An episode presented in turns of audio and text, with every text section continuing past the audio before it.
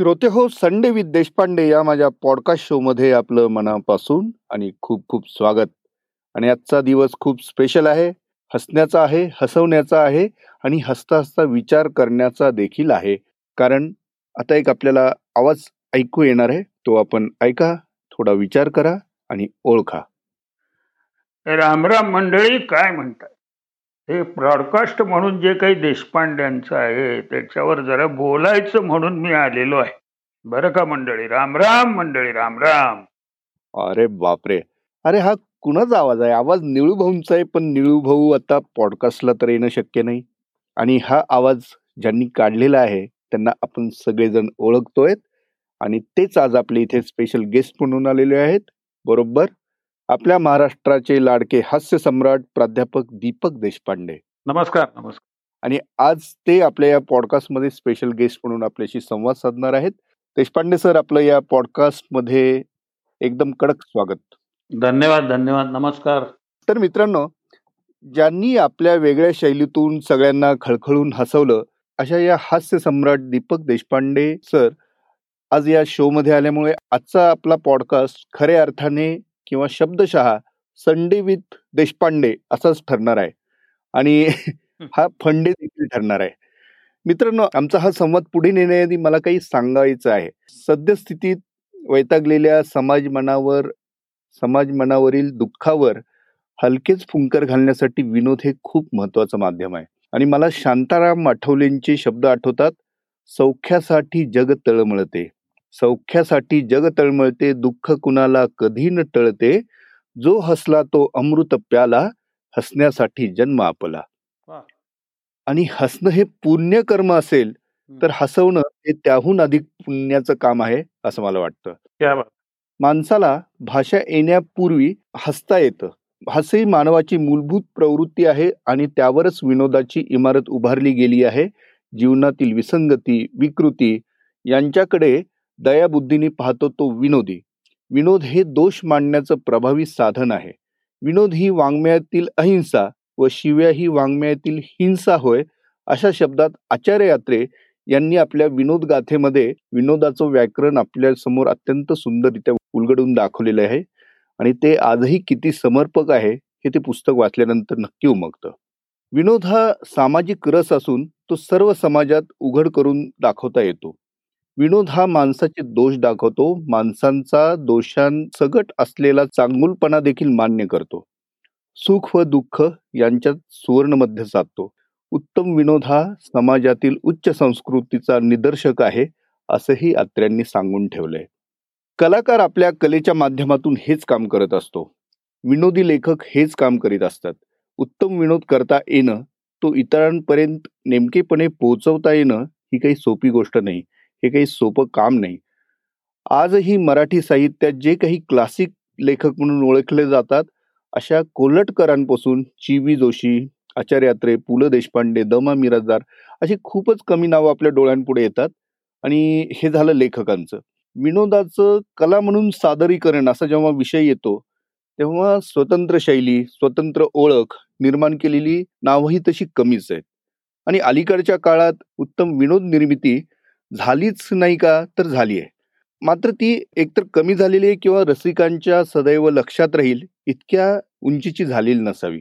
तसंच पुस्तकातील विनोद आणि व्यवहारातील विनोद यात एक काय नातं असतं नसतं ही गोष्ट फार महत्वाची आहे आणि ह्या सगळ्या गोष्टींचा आज आपण वेध घेणार आहोत आणि त्यासाठी आपण दीपक देशपांडे सरांना थेट बोलतं करणार आहोत. सर नमस्कार आणि हे एवढं माझं आता लांबलचक विवेचन ऐकल्यानंतर. नाही त्याची गरज आहेच गरज आहेच अगदी. तर विशेषतः आपल्या विविध कार्यक्रमातून आपली सोलापुरी बोली सोलापुरी भाषा आणि सोलापुरी बाणा यांना आपण जगभरात प्रभावीपणे पोहोचवलेलं आहे. म्हणजे आज सोलापूर म्हटल्यानंतर चटणी बरोबर दीपक देशपांडेंचं सोलापूर का? असं पण विचारतात. हो हो. बरोबर बरोबर. आणि सोलापूरच्या बाबतीत मी जरा बायस आहे कारण सर मैने बी सोलापूर कडनं मग खाया आहे. एक भावनिक नातं पण आहे. म्हणून सर आपण सुरुवातीलाच एक प्रश्न तुम्हाला असा विचारावा वाटतो की प्राध्यापक दीपक देशपांडे हे जेव्हा हास्य सम्राट दीपक देशपांडे बनले हो. त्यानंतर त्यांनी अनुभवलेलं जग कसं होतं? जसं होतं तसंच ते राहिलं का त्यात काही बदल घडला? कसं आहे मी हास्य सम्राट होण्याआधी सुद्धा कार्यक्रम करत होतो आणि हास्य सम्राट झाल्यावर पण कार्यक्रम करतोच आहे. बरोबर. फक्त कसं आहे की हास्य सम्राट होण्याआधीचं जग वेगळं होतं याचा अर्थ असा होता की आपल्याला प्रेक्षकांपर्यंत पोहोचण्यासाठी म्हणून एक काहीतरी एक माध्यम लागतं. ते बरोबर पहिल्यांदा काय होतं की ते माझं माझा कार्यक्रम हे माझं माध्यम होतं. म्हणजे मी एखाद्या गावामध्ये जाऊन कार्यक्रम केल्यानंतर म्हणजे लातूर सारखं शहर असेल त्या लातूर सारख्या शहरामध्ये मी पहिल्यांदा जाऊन कार्यक्रम करायचा. मग त्या कार्यक्रमातनं काय एक पाच सहाशे लोकांनी तो कार्यक्रम बघायला मग त्याच्यातनं एक दोघांना माझा कार्यक्रम करावा असं वाटणं आणि मग मला त्याच्यातनं दुसरा तिसरा कार्यक्रम मिळणं. याच्यासाठी जवळजवळ एक तीन चार महिन्याचा कालावधी जात होता. म्हणजे माझा प्रेक्षक वर्ग तयार करण्यासाठी मला प्रत्येक गावापर्यंत मला स्वतःला जाऊन तिथं माझं जे काही कलेतलं कौशल्य आहे माझा जो कार्यक्रम आहे तो लोकांपर्यंत पोहोचवावा लागत होता.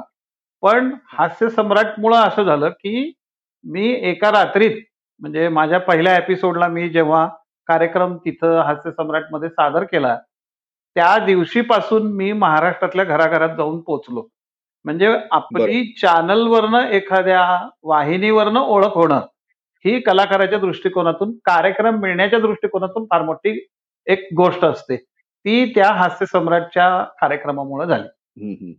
नाही सर तुम्ही आणि मुळात कला शिक्षक आहात. हो. आणि कलाकारही आहात. हे हे कॉम्बिनेशन फारच अफलातून आहे आणि बरोबर. दोन्हीचे स्वरूप वेगळे आहेत दोन्हीचे फॉर्म वेगळे आहेत. तुम्ही कलाकारही आहात आणि कला शिक्षक देखील हो. हो हो हो हो. ज्याच्यात तुम्ही शिक्षक आहात तो कलेचा फॉर्म वेगळा आहे. हो. आणि कलाकार म्हणून तुम्ही जे काम करता तो फॉर्म वेगळा आहे. बरोबर. तर तेही मला खूप वेगळं वाटतं. नाही कसं असतंय की कला प्रकार म्हणून जो भाग असतो म्हणजे कुठल्याही कलेचा कुठल्याही कलेमध्ये त्याच्यामध्ये मला त्याचा फायदा मिळू शकतो तुम्हाला. म्हणजे बरोबर. मी सोलापूरच्या नाट्याराधना संस्थेमध्ये आहे आराधना विश्वस्त मंडळ म्हणून मी आम्ही काम पण करतो वेगवेगळे नाटकं बसवतो. मग त्या आराधनेच्या वेगवेगळ्या प्रकल्पामध्ये काम करत असताना वेगवेगळी शिबिरं जी होती व्हॉइस कल्चरवरचं शिबिर असेल किंवा ऍक्टिंगवरचं शिबिर असेल लाइटिंगवरचं शिबिर असेल प्रकाश योजनेवरचं असेल अशा काही शिबिरांना जाऊन आल्यामुळं माझा एकूण थिएटर बद्दलचा अनुभव रंगमंचाचा एक अनुभव त्याच्यानंतर हम्म. वाक्यफेक रंगमंचावरची जी काही हालचाल आहे त्या गोष्टी म्हणजे एकूण रंगमंच नाटक याचा एक वेगळा अभ्यास असल्यामुळं त्याचा या हास्य सम्राटच्या शूटिंगच्या वेळेला मला जास्त फायदा झालेला आहे. किंवा कार्यक्रम तयार करत असताना नाटकामध्ये ज्या गोष्टी शिकवल्या जातात त्याचा फायदा जास्त झालेला आहे. त्यामुळं कलांचा जो तुम्ही अभ्यास करता त्याचा एकमेकांना फायदा फार चांगला होऊ शकतो. सर तुम्ही म्हणजे वाचनाकडे मी थोडस वळत होतो. आणि माझं एक असं ऑब्झर्वेशन आहे की चांगलं आणि सकस. मगाशी मी जो असा उल्लेख केला अ, सुरुवातीच्या प्रस्तावनेमध्ये की. चांगलं आणि सकस विनोदी लेखन हल्ली दिसत नाहीये साहित्यातून गायब होत आहे आणि असं एक कलाकार किंवा एक विनोदाचा अभ्यासक म्हणून असं कधी तुम्हालाही जाणवतं? काय माहितीये का की कसं झालंय साधारणपणे एकोणीसशे चौऱ्याऐंशी पंच्याऐंशी पर्यंत जोपर्यंत टीव्ही जो आहे टीव्हीचा जो प्रभाव आहे तो प्रभाव जोपर्यंत नव्हता तोपर्यंत लोक वाचनामध्ये जास्त रस घ्यायचे ऐकण्यामध्ये रस जास्त घ्यायचे. जोपर्यंत म्हणजे रेडिओवर आपण अवलंबून होतो तोपर्यंत आपण वाचनावर अवलंबून होतो. आणि ज्या वेळेला सगळं साहित्य हे टीव्हीवरनं सिनेमातनं यायला लागलं जास्त त्यावेळेला मनुष्य टीव्हीकडे जास्त आकर्षित झाला. बरोबर. त्याच्यामुळे काय झालेलं आहे की वाचनीय साहित्य हे टीव्हीवर बघायला मिळतंय आपल्याला. म्हणजे काही काही चांगल्या मालिका पूर्वी ज्या आल्या त्यातनं काही विनोदी सुद्धा मालिका आल्या काही गंभीर सुद्धा मालिका आल्या. त्यातनं म्हणजे आता तमस सारखा जी मालिका होती तमस ही तशी कादंबरीच आहे भीष्म सहानीची. म्हणजे कसं आहे की अशा पद्धतीचं साहित्य आपल्याला टीव्ही मधनं बघायला मिळतंय. मग का वाचायचं? असा काहीतरी एक भाग त्याच्यातनं झाला. हो. आणि टीव्ही हा घराघरात पोचतोय आणि विनोद आपल्याला ह्याच्यातनं पोहोचवता येईल. म्हणून त्या दृष्टिकोनातून त्या पद्धतीचे कार्यक्रम पुढे आले. त्यामुळं कसं झालंय की सकस विनोद जो आहे हा विनोदाची परिभाषाच बदलून गेली. हा तिथं थोडासा प्रॉब्लेम झालेला आहे असं मला वाटतं. त्यामुळं काय आहे की माध्यम बदललंय. विनोदाचं माध्यम हे खूपच गतिमान पद्धतीनं बदलूनच गेलं एकदम. त्यामुळं पुस्तकांचं जे आहे वाचनीय पुस्तकं जी आहेत त्याचा थोडासा भाग त्यामुळं मागे पडला थोडासा. आणि तो पडायला नको होता हे मला अजूनही वाटतं. कारण. अजूनही सकस विनोदी साहित्यावर आधारित अशा पद्धतीच्या मालिका सुद्धा अजूनही झालेल्या नाहीयेत तसं बघायला गेलं तर. अगदी बरोबर. म्हणजे काय झालेलं आहे की दूरदर्शन नंतर जी अनेक चॅनल्स जी आलेली आहेत त्या चॅनल्समध्ये टीआरपीच्या मागे लागण्याच्या नादामध्ये सकस साहित्य सादर करण्याची जी काही मानसिकता पाहिजे ती मानसिकता राहिली नाही. ती बाजारू झालेली असल्यामुळं खरं विनोदी साहित्य जे आहे ते अजूनही आपल्याला तसं वाचायचं असेल तर पुस्तक घेऊनच वाचावं लागतं. कारण प्रेक्षकांना आणि प्रसिद्धीसाठी किंवा एखाद्या चॅनलला ज्या काही जाहिराती मिळतात त्याच्यासाठी म्हणून बऱ्याच गोष्टी होत असल्यामुळं त्याच्यामध्ये इव्हेंटपणा जास्त आले. इव्हेंटपणा हा नवीन शब्द सांगतोय मी तुम्हाला.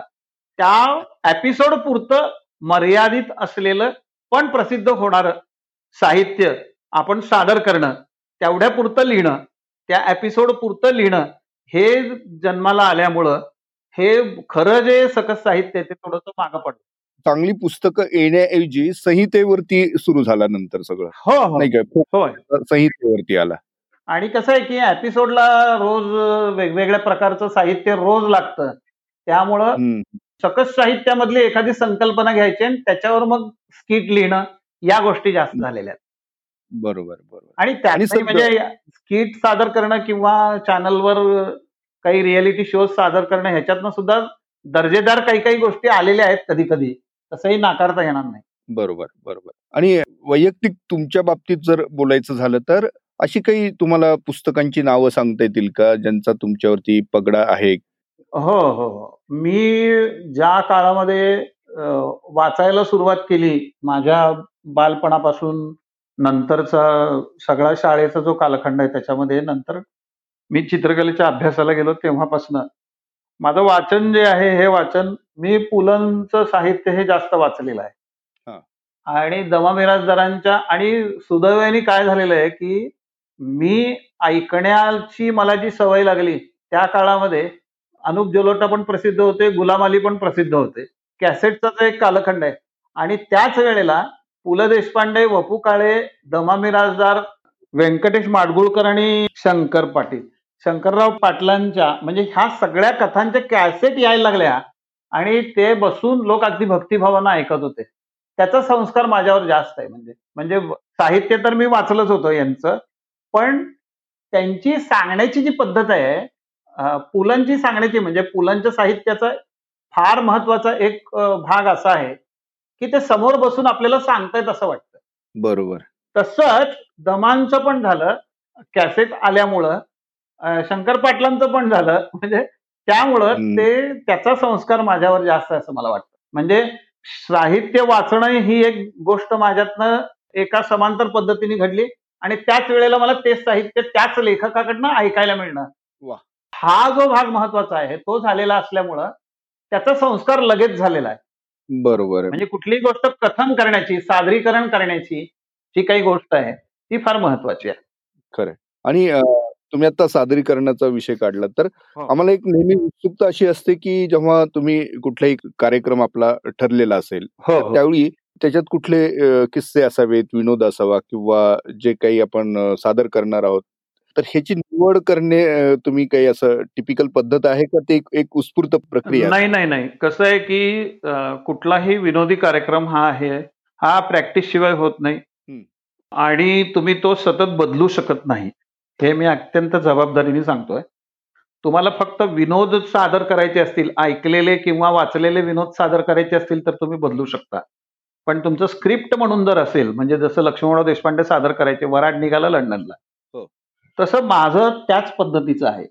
म्हणजे माझं कसं आहे की परफेक्ट व्यवस्थित विचार करून केलेलं स्क्रिप्ट. ते स्क्रिप्ट आपण सादर करणं आणि त्याच्यातनं हमखास लोकांना त्याचा मनोरंजनाचा आनंद मिळेल याची काळजी घेणं ही खरी तयारी असते. बरोबर. तुम्ही जे म्हणताय की प्रत्येक कार्यक्रमाच्या वेळेला काही बदल तर जवळजवळ ऐंशी टक्के कार्यक्रम हा आपला फिक्स असावा लागतो. आणि बदल जर तुम्हाला कार्यक्रमात थोडाफार करायचा असेल तर तो पंधरा टक्के तुम्ही करू शकता. त्याच्यापेक्षा कसं आहे की तुम्हाला सव्वा तासाचं दीड तासाचं जर एक पात्री प्रयोग सादर करायचा असेल तर तो दर आठ दिवसांनी तुम्ही नाही बदलू शकत. खरं. किंवा प्रेक्षकांप्रमाणे काहीतरी आपण ऐन वेळेला काहीतरी करून करणं याच्यामध्ये विनोद फसतो बऱ्याच वेळेला. तो तुम्ही पूर्वी कुठेतरी चार लोकांमध्ये म्हणजे तुमच्या जवळच्या चार पाच लोकांमध्ये सादर केलेला असेल आणि त्याचा परिणाम काय होतो ह्याची तुम्हाला जाणीव असेल तर तो तुम्ही विनोद सादर करावा लागतो. आणि विनोद सादर करत असताना ऐन वेळेला विनोद सादर करण्यामध्ये तोटा जास्त आहे. तोटा जास्त आहे. न समजण्याचा किंवा त्याचा वेगळाच अर्थ काहीतरी निघण्याचा तोटा जास्त असतो. पण ज्या वेळेला आपण व्यवस्थित विचार करून जेव्हा स्क्रिप्ट सादर करतो ना विनोद हा स्क्रिप्ट ठरवून त्याचं लिखाण ठरवून त्याची प्रॅक्टिस करून सादर केल्याशिवाय व्यवस्थित सादर होत नाही. नाही आणि हे खरं आहे आणि तुमची ती सांगण्याची हातोटी जी आहे ना ती हो, हो, खरोखर हो. कमाल आहे. वी मस्ट ऍडमिट ऍडमिट म्हणायची काही गरज नाही. आपण हे पाहिलेलं हो. आणि विनोदाची व्याख्या जर करायची झाली तर ती तुमच्या लेखी काय असेल? कसं आहे विनोदाची व्याख्या जी आहे ना ती चार्ली चॅपलिननी करून ठेवलेली आहे. पुलंनी सुद्धा करून ठेवलेली आहे. त्यांनी विनोद अत्यंत गांभीर्याने सादर केलेला आहे. थातूर मातूर काहीतरी लोक हसतायत म्हणून वाकड्या तिकड्या काहीतरी गोष्टी करण्यामध्ये विनोद सादर होतो. तेवढ्यापुरतं त्याचं हसू येतं पण तो फार काळ टिकत नाही. तो त्या एपिसोड पुरता तो त्या इव्हेंट पुरता येतो आणि तो निघून जातो. पण तुम्हाला जर सकस विनोद जर सादर करायचा असेल तर ते अत्यंत गांभीर्याने म्हणजे सादर करणाऱ्याच्या मनामध्ये गांभीर्य पाहिजे. त्यांनी तो त्या. गांभीर्याने सादर केला पाहिजे. चार्ली चॅपलिननी तेच केलं. म्हणून सुद्धा आजपर्यंत चार्ली चॅपलिनचं आपण नाव घेतो. पुलंचं नाव घेतो. दमांचं नाव घेतो. शंकर पाटलांचं नाव घेतो. त्यांनी जो सादर केला ना तो सकस विनोद सादर केला. खणखणीत. हे विनोदाच्या दृष्टिकोनातून जास्त महत्वाचं आहे. बरोबर.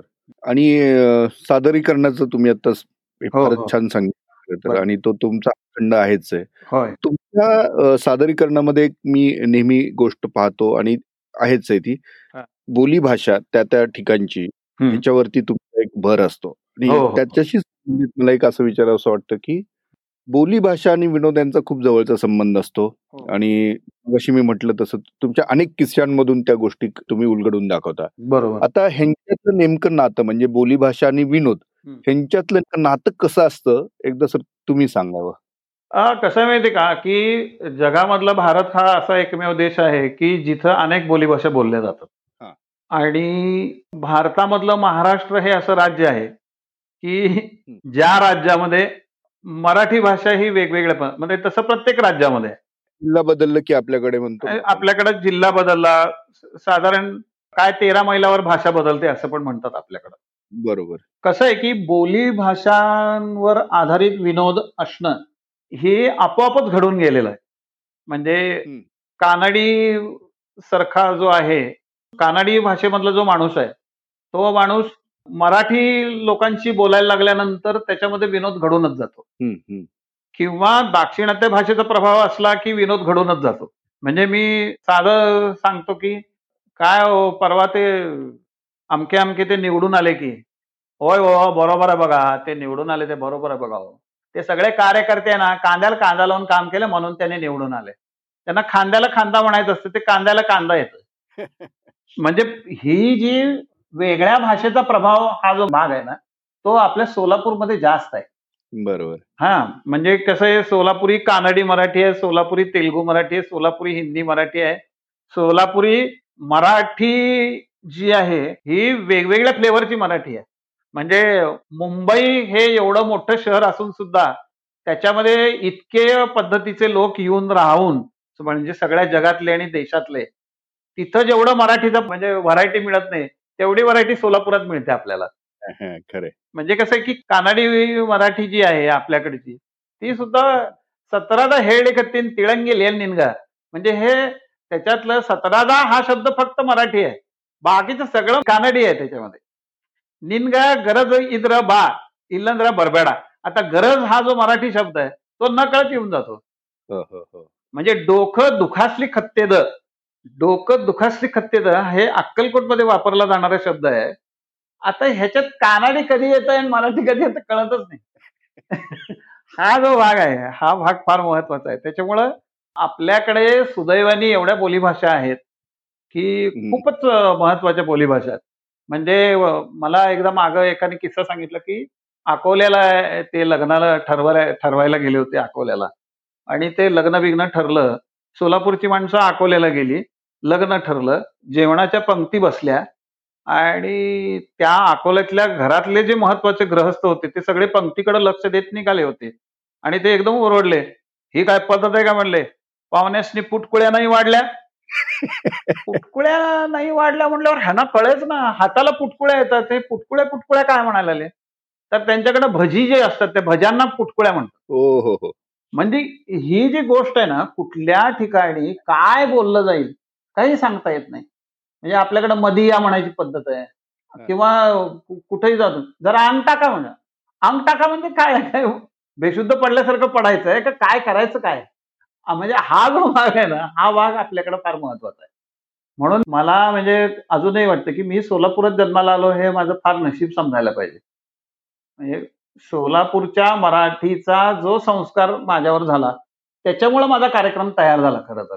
अगदीच. म्हणजे मी माझ्या कार्यक्रमात जे सांगतो की आमची जी गल्लीतली मराठी जी आहे कुठल्याही कानाडी भाषिक गल्लीत तर तुम्ही चाललेला असला कुठल्याही मावशी बहिणींना विचारायचं काय मावशी कुठं गेल्यास रिसेल?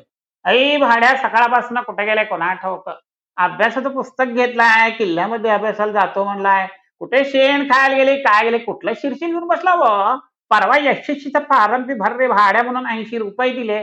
कुठे लाभ लक्ष्मी खेळला का सुपर लुप्टमध्ये पैसे मातीत घातले कुणा ठोको ह्याचा बा अभ्यासच होता ह्यानं बी असंच. काय करतील की काय? हा जो हेलचा जो प्रकार आहे ना हा फार महत्त्वाचा आहे. हं, हं, हं. आणि लातूर बितूरकडे जर गेलं ना लातूर उमरगा बिमरगा उदगीर बिदगीर करू ललेत बसू ललेत जाऊ ललेत येऊ ललेत खाऊ ललेत ललेत ललेत ललेत यायला लागतं त्यांच्याकडे. बरं म्हणजे तिकडे पण कानडीच आहे तो ऍक्च्युली तो बॉर्डरचा भाग हो हो तिकडे पण तिकडून बिदर जवळ आहे ना तिकडून. त्यामुळं तसं पण आहे. आज करला लावा म्हणला लावा मी तुम्हाला. आपण कसं आहे माहितीये का लातूर उस्मानाबाद यांचं कसं आहे त्यांच्याकडे हिंदीचा पण प्रभाव आहे. पूर्वी ते हे असल्यामुळे. रजाकार चळवळ बिळवळ तिकडं ते हैदराबाद. हा त- तो प्रभाव असल्यामुळं ना हिंदीचा पण प्रभाव जास्त आहे. तिथं परेशानी येऊलली म्हणतात. परेशानी येऊलली लय परेशानी येऊलली म्हणलं मी तुम्हाला. बेवकूफ आहे का ते ना म्हणलं नाही बेवकूफ हा शब्द जो आहे हा हिंदी शब्द बरोबर येतो त्याच्यामध्ये. आणि मी असं पण ऑब्झर्व केलं अंबाजोगाईला जर तुम्ही गेलात तर बेवखूप हा बेवकूफ बेवकूफ. लय बेवकूफ आहे म्हणजे एकच शब्द किती वेगळ्या पद्धतीने उच्चारतो आपण? हो हो हो हो हो. म्हणजे कसं आहे की सोलापूरमध्ये जर तुम्ही म्हणा का रे कुठे गेला होता? असं म्हणतात. पुण्यामध्ये विचारलं तर काय कुठं गेला होतास? म्हणजे कुठे गेला होता रे? हे जे हेल जे आहेत ना या हेल काढण्याच्या पद्धतीमुळं आपली बोलीभाषा जी आहे ना ती फार समृद्ध झालेली असं म्हणायला काही हरकत नाही. बरोबर आहे. आणि लेखी हेल का वे खाते आपली. होय मग काय? तसंच झालं ते. आणि सर तुम्ही इतक्या भाषांचा तुम्ही अभ्यास केलेला आहे. तुम्ही व्यक्तिशः किती भाषा तुम्हाला येतात असं काही आहे? का त्याच्यावरती काही मला कसं आहे की काही काही म्हणजे शब्द जे येतात ना ते इतके अचानक येतात. म्हणजे काय एका ऑफिसमध्ये मी गेलो होतो आणि तिथले जे होते ते दाक्षिणात्य होते कुठले तरी. म्हणजे केरडियन बिरडियन असतील पण इकडं मराठी बिराठी येत होतं. मग आम्ही म्हणलं ते आमका आमका कागद पाहिजे हो आम्हाला. तर ते लगेच काय म्हणले पाच मिनिटात त्यांनी कागद काढून दिला. तर ते म्हणताना काय म्हणाले माहितीये का? आम्ही सगळं आमचं कागद असतं ना ते पाईल्समध्ये जपून ठेवतो हो व्यवस्थित. म्हण. म्हणजे ऐकायला काय वाटतंय? आमचं पाईल्स सगळं रेडी असतं बघा. कधी पण तुम्ही उघडून बघा पाईल्स एकदम अप टू डेट असतो. अरे, असं कसं काय? म्हणजे त्यांना आता पाईल्स फाईल्स ना पाईल्स म्हणजे संपलंच ना तिथं म्हणजे. अशा पद्धतीचं. कधी कुठं काय ऐकायला मिळेल काय सांगता येतं तुम्हाला सांगतो. पुलंचा एक किस्सा तुम्हाला नक्की माहीत असेल आणि तो लिहिलेलाही आहे एक ठिकाणी. की म्हणजे काही लोकांना मध्येच इंग्लिश शब्द वापरायची हो, सवय हो, असते. काही हो. काही कारण नसताना त्याच्यावरून तो. घडलेला. एका एक चित्रकार होता आणि त्यांनी त्याचं प्रदर्शन दाखवायला त्यांना. बोलवलं. वाटता केला. गेले हे तिथे. पाहण्यासाठी. ते चित्र पाहत असताना एक ठिकाणी उभारले फुलं ते पाहत हम्म, तर ह्याला ना तो जो चित्रकार होता त्याचं ते प्रदर्शन त्याला इंग्लिश बोलायचा खूप सोस काही हो. कारण नसताना. म्हणला आवडलं ना चित्र. हो हो म्हणले आवडलं. मग म्हणला मी माझी सगळी डिसेंट्री होतली त्याच्यात. तर पुलंनी तत्काळ त्याला उत्तर दिलं. हा. हो का? मग हे तुम्ही तुमच्या डायरीयात लिहून ठेवा. नाही खूपच अं, म्हणजे कसं आहे की अं, तेलुगू मराठीचा पण भाग आहे ना तो एवढा वेगळा आहे सोलापुरातला. म्हणजे. अं, शिक्षक सुद्धा शिकवताना तेलुगू शिक्षक असेल ओरिजिनली आणि मराठी शिकवायला लागले किंवा भूगोल शिकवायला लागले त्याच्यामध्ये सुद्धा विनोद होऊन जातो लगेच. म्हणजे समुद्राचं जमिनीवर येणारे जे बाग असतंय त्याला काडी म्हणतात. हे काय ऐकलं तुम्ही? समुद्राचा जमिनीवर येणारा जो भाग असतो त्याला खाडी म्हणतात. हो हो हो ही. जी गंमत आहे. जाड ते तुमचं ते तवा हो हो हो अगदी ते तर खूपच म्हणजे. आहे. हो हो. त्याच्यामध्ये प्रॅक्टिकली जोक तर इतके घडलेले आहेत. फारच आहेत म्हणजे. म्हणजे ते एक तेलगू माणूस एका मित्र वारला म्हणून घरी गेला आणि सांत्वन करायला लागला. त्याची बायको बसलेली होती बिचारी तिथं. वहिनी वहिनी काळजी करू नका हो म्हणलं. काय तुमचा नवरा मेला हो पार वाईट झाला बघा. नवरा मेला हरकत नाही धीर सोडू नका बघा. धीर सोडू नका म्हणायच्या ऐवजी धीर सोडू नका झाला हो. म्हणजे ही जी गोष्ट आहे आता त्यावेळेला तो विनोद त्या बाईला काय वाटला असेल? बरोबर आहे. तिला. जर ते समजलं हा. म्हणजे कसं आहे की विजापूर रोडहून स्कूटीवरनं बसून बायका चाललेल्या होत्या आणि. डाव्या बाजूचा रिक्षावाला एकदम उजव्या बाजूच्या गल्लीत टारकन वळला. त्या बाईंना स्कूटी चालवताना त्रास झाला. ते जोरात ओरडले ए माकडा तर रिक्षावाल्याने उत्तर काय द्यावं रागाने? ए माकडा म्हणायला मी का तुझा नवरा आहे का ग. आता कोणत्या बाईला स- म्हणजे असं वाटतं तुम्हाला नवरा माकड आहे असं. म्हणजे त्याला उत्तर काय द्यावं? एखाद्या स्त्रीने आपल्याला असं बोलल्यावर उत्तर काय द्यावं ते कळलंच नाही त्यांना. ही जी गोष्ट आहे ही फार महत्वाची आहे. म्हणजे असे खूप खूप विनोद होतात. हे फारच म्हणजे आता म्हणजे हसून पुरे वाईट होतील इतके किस्से आहेत हो हो हो. होय होय आणि विविध कलाकार अभिनेते किंवा नेते.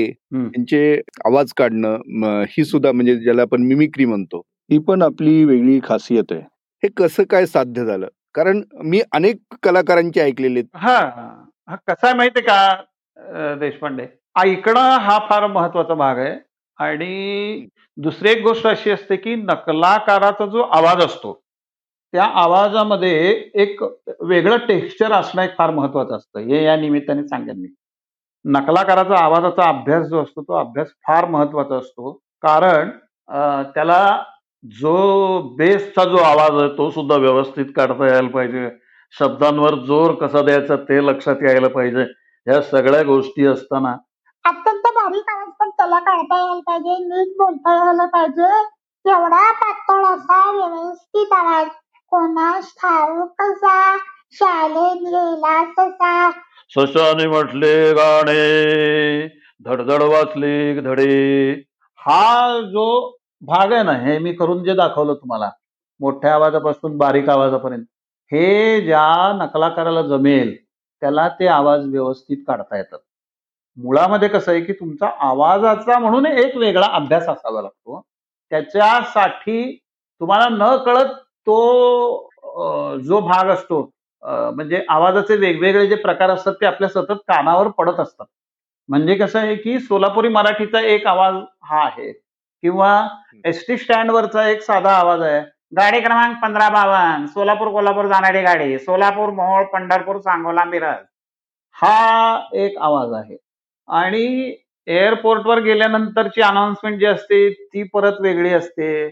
त्याचा आवाज लगेच बदलतो.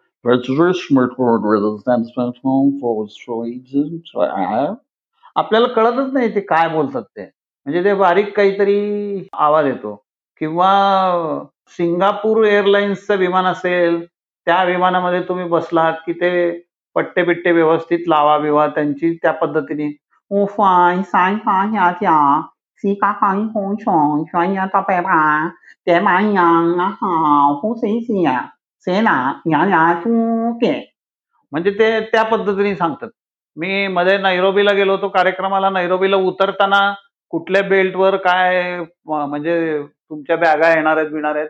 ते सांगताना ते नैरोबियन त्यांची जी आफ्रिकन भाषा आहे त्या भाषेमध्ये त्यांनी सांगितलं abalula ti mapupone ke mama sume badia मामा mama ke mama lola tapamio tu maso babanala pamaya kama kama थमासो बाबाने Bakoda म्हणजे एवढं अगदी प्रेमाने सांगणार कोणच नाही आहे म्हणजे तुमचे बॅगा कोणत्या ठिकाणी येणार आहे तर ते आवाजाचं हेच किती गोडवा आहे त्याच्यात. गोडवामध्ये म्हणजे कसं आहे की रशियन भाषा जी आहे रशियन भाषेमध्ये सुद्धा तुम्ही बघा चॅनल बदलले की आपल्याकडे हल्ली भाषा बदलते. म्हणजे तुम्ही रशियन चॅनल लावलं त्याच्यावर एखादा पिक्चर पिक्चर लागला असेल रिज री त्री सिस्तीन योरू ट्रुप्रे रिज फाकुरुशी ट्रप्रे amarabur drustroko cruazini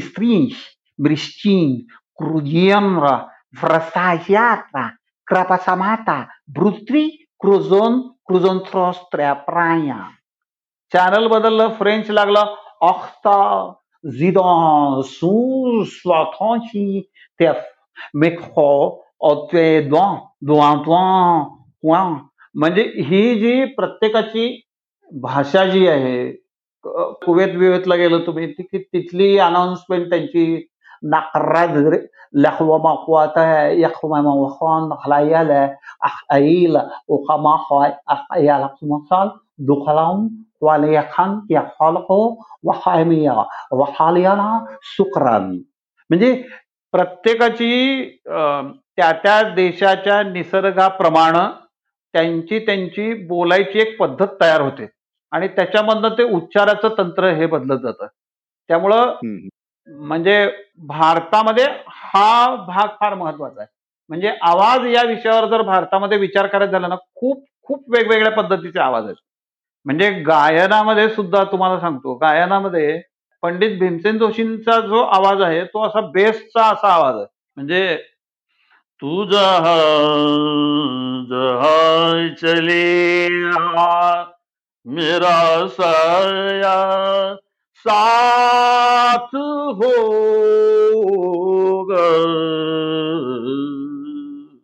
मेरा सया तेच कुमारजी जे आहेत कुमारजींचा आवाज वेगळ्या पद्धतीचा आहे. त्याच्यामध्ये वेगळी मजा आहे. म्हणजे आय हाय आय देखे जरा आय देखे जरा किसने कितना है दम। जमा के जमा के रखना कदम किसने ही जी अभ्यासाची पद्धत आहे ना ही सुद्धा आपल्याकडे होतं काय की काही एक आवाज काढून ते चालून गेले की मग कलाकार हा बंचुका व्हायला लागतो तो अभ्यास कमी करायला लागतो. लक्षात आलं. पण ते नकलाकाराला तसं करून चालत नाही. त्याला सतत काहीतरी वेगवेगळ्या पद्धतीने ते ऐकत राहणं. म्हणजे नुसरत फतेह अली खान पण ऐकायला पाहिजे बालमुरळी कृष्ण पण ऐकायला पाहिजेत. तसंच सोलापूर मधल्या एस टी स्टँडवर बसलेला जो माणूस आहे त्याचंही व्यवस्थित ऐकायला लागतं. तर तो कलाकार जिवंत राहतो. नाहीतर फार म्हणजे प्रॉब्लेम यायला लागतो सादरीकरणामध्ये. आणि ऐकणं हा सगळ्यात त्याचा मूल मंत्र आहे. ऐकणं हा कान देऊन ऐकणं हा फार महत्त्वाचा भाग आहे त्याच्यामध्ये. तुम्ही कान देऊन ऐकलं तर लोक तुमचं कान हो ना, हो ना. म्हणजे त्या आवाजातली मजा पण लक्षात. आली पाहिजे. त्यातला जो महत्त्वाचा जो भाग आहे तोही लक्षात आला पाहिजे. म्हणजे बरोबर. गुलदार साहेबांचा जो आवाज आहे त्यांची जी वाक्यफेक जी आहे त्यांची शब्दांची उच्चार करण्याची जी शैली आहे ती एवढी जबरदस्त आहे. किसी मौसम का झोंका था जो इस दीवार पर लटकी हुई तस्वीर तिरछी कर गया है। गए सावन में दीवारें यूं सीली नहीं थी अब उनमें सीलन आ गई हैं। म्हणजे हे जे शब्द त्यांचे बरोबर चपकल बसवण्याची आणि त्यांचा आवाज जो आहे त्याचाही अभ्यास कलाकाराचा असणं फार महत्वाचं आहे. वेगवेगळ्या प्रकारचे आवाज आहेत हे सगळे. खरं खरं. आणि सेलिब्रिटीज असतील राजकारण आहे त्यांचं अत्यंत म्हणजे नेमकेपणाने किंवा त्याच्यात कुठंही असं हा वेगळा वाटतोय आवाज असं कधीही आम्हाला जाणवत नाही. हो बरोबर. त्याच्यावरून मला एक प्रश्न असा पडला होता की असं जेव्हा आपण तुम्ही कधी परफॉर्म करतात तर ह्या लोकांच्या चाहत्यांची काय प्रतिक्रिया असते? नाही आता कसं झालंय चाहत्यांपेक्षा सुद्धा त्या मी ज्यांचे आवाज सादर करतो त्यांच्या समोरच त्यांचं सादरीकरण केलेलं आहे मी. क्या बात सुशील कुमार शिंदे साहेबांचे मी आवाज सादर करतो त्यांच्या समोरच सादर केलेला आहे. पवार साहेबांचं मी म्हणजे आवाज सादर करतो बारामतीमध्ये त्यांच्या गावामध्ये त्यांच्या समोरच सादर केलेलं आहे नाट्य बात हा त्यामुळं कसं आहे की त्यांची मला प्रत्यक्ष पावती मिळालेली आहे म्हणजे ज्यांचे आवाज सादर करतो त्यांचीच पावती मिळालेली आहे. म्हणजे मी बारामती नाट्य संमेलनामध्ये पवार साहेबांचा आवाज सादर केला आणि थोड्या वेळाने ते सत्कारासाठी स्टेजवर आले. काही जणांचे सत्कार करायचे होते म्हणून. मग ते खाली चालले होते साहेब. मी सहज विचारलं साहेबांना भेटलो मी त्यांना. म्हणलं कसं काय वाटलं साहेब? काही नाही चांगली गोष्ट आहे. विलासराव काय मी काय किंवा सुशील कुमारजी शिंदे काय आम्ही तिघ जण एकत्रच राजकारणात आलो साधारणपणे. तुम्ही सगळ्यांची नकला करता खूप चांगलं करताय. करायला काही हरकत नाही. खरं खरं काही हरकत नाही. म्हणजे एवढी मोठी त्यांनी स्वतःहून देणं ही जास्त महत्वाची गोष्ट आहे. त्यांच्या शब्दात असं सांगणं. हा. कमाल. मी आज प्रचंड खुश झालेलो आहे. हो हो. आणि ते साहेब तिथं परत पुण्याला एकदा भेटले. मला बघितल्यावर तिथं पण तुम्ही आहे का? म्हणले. म्हणजे मी जिथं जाईल तिथं तुम्ही असता का? काय असं अगदी. ते पण फार मिश्किल आहेत साहेब खरंच. अगदी अगदी. नाही नाही. आणि ह्या सगळ्यांनी महाराष्ट्र घडवलेलं आहे. तिथलं हो, हो. रसिक मन जपलेलं आहे. कुमारजी असतील. पवार साहेब असतील हो ना. सगळेच म्हणजे. बरोबर. पण नावं कुणाची टाळावी असा प्रश्न आहे. आणि सर खूपच भन्नाट आपल्या गप्पा रंगल्या होय. बोलू तेवढं कमी आहे सांगायचं तर. पण शेवटी कसं आहे की आपल्याला कुठेतरी थांबावं लागतील. बरोबर. पण एक जाताना एक मला एक विचारायचं असं आहे की असं काही एखादा किस्सा तुम्हाला एक जाता जाता सांगू इच्छिता का तुम्ही? सांगू इच्छितो म्हणजे कसं आहे मी आता लॉकडाऊन जो मध्ये झाला. त्या लॉकडाऊन मध्ये मी काही गोष्टी लिहून ठेवलेल्या हा. आहेत तर त्यातलं एखाद दुसरं मी एक दोन दोन ते पाच मिनिटं सादर करू शकतो तसं काही प्रश्न नाही. अच्छा करण सर तुम्हाला कुठलंही आवडेल असं. हा नाही कसं आहे की सोलापुरी लोक हे कुठल्या गोष्टीवर कशी प्रतिक्रिया देतील काही सांगता येत नाही. मध्ये एक बातमी आली होती की कुणी चंद्रावर जागा घेतली म्हणून. चंद्रावर जागा घेत आहेत लोक आता. असं काहीतरी होतं. मला वाटतं शाहरुख खाननी घेतली आहे. त्याच्यानंतरमध्ये सुशांत सिंग गेलं त्यांनी पण घेतली आहे. असं काहीतरी मला ऐकायला मिळालं होतं. कसं आहे कुठलीही नवीन गोष्ट आली की चर्चा होते लोकांमध्ये. तशी सोलापुरात पण होते. त्याच्यावर मी विचार केला होता. अबे दत्त्या ते चंद्रावर घर घ्यायचं म्हणजे काय करत असतंय बे? का नाही बे? घर नाही बे जागा घेतेत मन जागा म्हणजे? अबे फ्लॅट फ्लॅट फ्लॅट. फ्लॅट म्हणजे बिल्डिंग. अबे दत्त्या फ्लॅट म्हणजे ओपन फ्लॅट असते बे. ओपन फ्लॅट म्हणजे? अबे ओपन ओपन. ओपन क्लोज मधलं कळतंय का नाही तुला? Open float. फ्लॉट कळे ना काय तुला? अबे असं मग असं म्हण की फ्लॅट आणि फ्लॉटमध्ये लय फरक आहे म्हणून. फ्लॅट म्हणजे एकाच्या उरावर एक घर असतात ना त्याला फ्लॅट म्हणतात. आणि एकाच लेवलमध्ये घरं असतात ना त्याला फ्लॉट म्हणतात. अबे घर नसतात बे. फ्लॉट म्हणजे नुसतं असतंय. प्लेन दगड माती जागा असती ना त्याला फ्लॉट म्हणतात. तर ते जाऊ दे बे. चंद्रावर लय मोठे मोठे खड्डे आहेत पण की बे. तिथं फ्लॉट कसं घ्यायचं? अबे लांबून खड्डा दिसतोय बे. जवळ गेलं ना सपाट प्लेन असेल बहुतेक. अबे पण खड्ड्यामध्ये कसं फ्लॉट पडतं ते पण सांग. अबे कसा म्हणता का? चंद्रावरचा खड्डा ना सपाट असते मग सपाट. अबे पण हे फ्लॉट घ्यायचं म्हणजे त्याचा व्यवहार तर कसं करायचं? काय नाही. तहसील ऑफिसला जायचं पैसे भरायचं फ्लॉट खरेदी करायचं. अबे पण विकणारा मालक तिथं यायला पाहिजे की कोण विकताय ते? ते माग कोणीतरी इंग्लंडचे दोघं तिघ जण गेलते म्हण चंद्रावर. त्यांनी मालकाकडनं पॉवर काय तर घेऊन आलेत म्हण. म्हणजे खरेदीच्या टायमाला इंग्लंडचे फॉरेनचे लोक येतात जे कोण येत असतील ते येत असतील बे आपल्याला काय करायचंय? कोण फ्लॅट घेऊ दे फ्लॅट घेऊ दे काय तर करू दे. कोण जाणार चंद्रावर? इथं सोलापुरात पाणी नाही कुठलं चंद्राचे विचारायला बे काय तर काय करायला? जरा शेंगा चटणी दही खाऊ. भाकरी बरोबर निवांत पडू कुठं तर ही अशी गंमत आहे आपल्याकडं. धमाल धमाल धमाल. नाही खरंच सर खूपच धमाल. हो. श्रोते हो आत्ता जो तुम्ही किस्सा ऐकलेला आहे तो you are the first one to listen it हो हो. सो मला अ, सरांना त्यासाठी खूप खूप प्रचंड थँक्यू द्यायचे आहेत. कारण, खूपच सुंदर झालेलं आहे. आणि असे बरेच किस्से तुम्ही या काळात आता नवीन हो तयार केलेले बरेच लिहिलेले आहेत.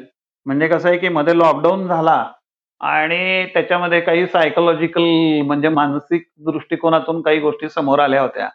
आणि मला दोन तीन फेसबुक लाईव्ह करायची तेव्हा म्हणजे संधी आली होती. तेव्हा मी लोकांना हेच सांगितलं होतं की कितीही काळ जरी वाईट असला तरी सुद्धा कलाकार जो असतो त्या कलाकाराला स्वतःला काही जिवंत ठेवण्याकरता म्हणून काम करावंच लागतं. म्हणजे तुम्हाला आश्चर्य वाटेल त्या लॉकडाऊनच्या तीन महिन्याचा जो कडक लॉकडाऊन होता त्या काळामध्ये मी जवळजवळ पन्नास पेंटिंग केलेली आहेत बसून. ऑइल कलरमध्ये कॅनव्हासवर माझी पन्नास पेंटिंग झालेली आहेत त्याच्यामध्ये. म्हणजे मला हे माझा मोठेपणा म्हणून सांगायचं नाहीये. तुम्हाला वेळ मिळाला तर चिंतन तुम्हाला करायला वेळ मिळाला. म्हणजे कुठलीही आपत्ती जी आहे ती इष्टापत्ती समजून जर आपण काम केलं ना तर खूप चांगलं होऊ शकतं. म्हणजे माझं लिखाण झालं माझी पेंटिंग झाली मला विचार करता आला हे फार महत्वाचं आहे त्याच्यामध्ये. वा. आणि हे खूपच सकारात्मक आणि एक नवी ऊर्जा देणार आहे सर सगळ्यांना. हो हो हो. आता तुम्ही उच्चारलेला शब्दन शब्द आम्हाला प्रत्येकाला. एक नवी ऊर्जा देणार आहे. हो कारण मर्ग जी आलेली होती. मधल्या काळात हो. अजून अनलॉक जस जसं होतंय तसं थोडस ती दूर होईल अशी खात्री आहे आपल्याला. बरोबर त्यासाठी आपल्यासारख्या कलाकाराने एक आदर्श घालून देणं ही खरोखर आम्हाला एक. प्रेरणा देणारी गोष्ट आहे आणि त्याबद्दल खरंच मानावं तेवढं आभार कमी आहे. बरोबर. सर्वांच्या वतीने आपलं मनोमन आभार व्यक्त करतो. आज आपण वेळात वेळ काढून इथे आलेले आहात. आणि एक झक्कास मैफिल आपली आता रंगलेली. आणि त्याच्यात आम्ही नाही रमलेलो तुम्ही. संधी दिली मला त्याबद्दल तुम्हालाही आणि तुमच्या ऑडिओ चॅनललाही मी धन्यवाद देतो. आणि कसं आहे की येणाऱ्या काळामध्ये अजून काही जरी तुम्हाला वाटलं गप्पा मारावं तरी सुद्धा कधीही कारण तुम्ही सोलापूर का नमक खाया आहे म्हणल्यावर तुम्हाला सोलापूरची शेंगदाणे चटणीची गोळी घालणं हे माझं काम आहे. नक्की नक्की. सगळं सगळं. आपलं हा. मंजू मधला पण वडा खाऊ. हो हो. आपण सुधा मधली इडली खाऊ हो सगळं हो खाऊ हो नाही खाण्याच्या दृष्टिकोनातून जर सोलापूर तो एक वेगळा विषय होऊ शकतो अजून. नक्की नक्की. नाही. त्याच्यावरती आपण स्वतंत्र सोलापूरची खाद्य संस्कृती हो हो. आपण होय होय होय. तर खूप छान वाटलं आणि. तुम्ही ज्या आत्मीयतेने सगळ्यांशी संवाद साधलेला आहात हो. आणि खरोखर आज आपलं सार्थक झालेलं आहे आपल्या नावाचं शोच्या संडे विथ देशपांडे. बरोबर. तुम्ही संधी दिल्याबद्दल छान आणि ऐकणारी जी सगळी मंडळी आहेत त्यांनाही मी धन्यवाद देतो. ऐका आणि तुम्हाला याच्यातनं काही मिळालं चांगलं तर जरूर त्याच्यातनं चांगलं निर्माण करा एवढंच मी सांगू शकतो. वा. तर श्रोते हो आजच्या या हास्य मैफिलीचा आस्वाद आपण नक्कीच घेतलेला असाल. तो आपल्याला आवडलेला असेल याची मला खात्री आहे. आपल्या प्रतिक्रिया आम्हाला नक्की कळवा. आमचं संडे विथ देशपांडे हे Facebook page story tell Marathi हे फेसबुक व इंस्टाग्रामवरचं पेज त्यासाठी आपल्यासाठी कायम उपलब्ध आहे. तर ऐकत रहा हसत रहा हसवत रहा कारण हसणं हसवणं हे आरोग्यासाठी सुद्धा खूप आवश्यक आहे आणि उपयुक्त देखील आहे. नक्कीच नक्कीच. येस सर धन्यवाद सर मनपूर्वक धन्यवाद. थँक्यू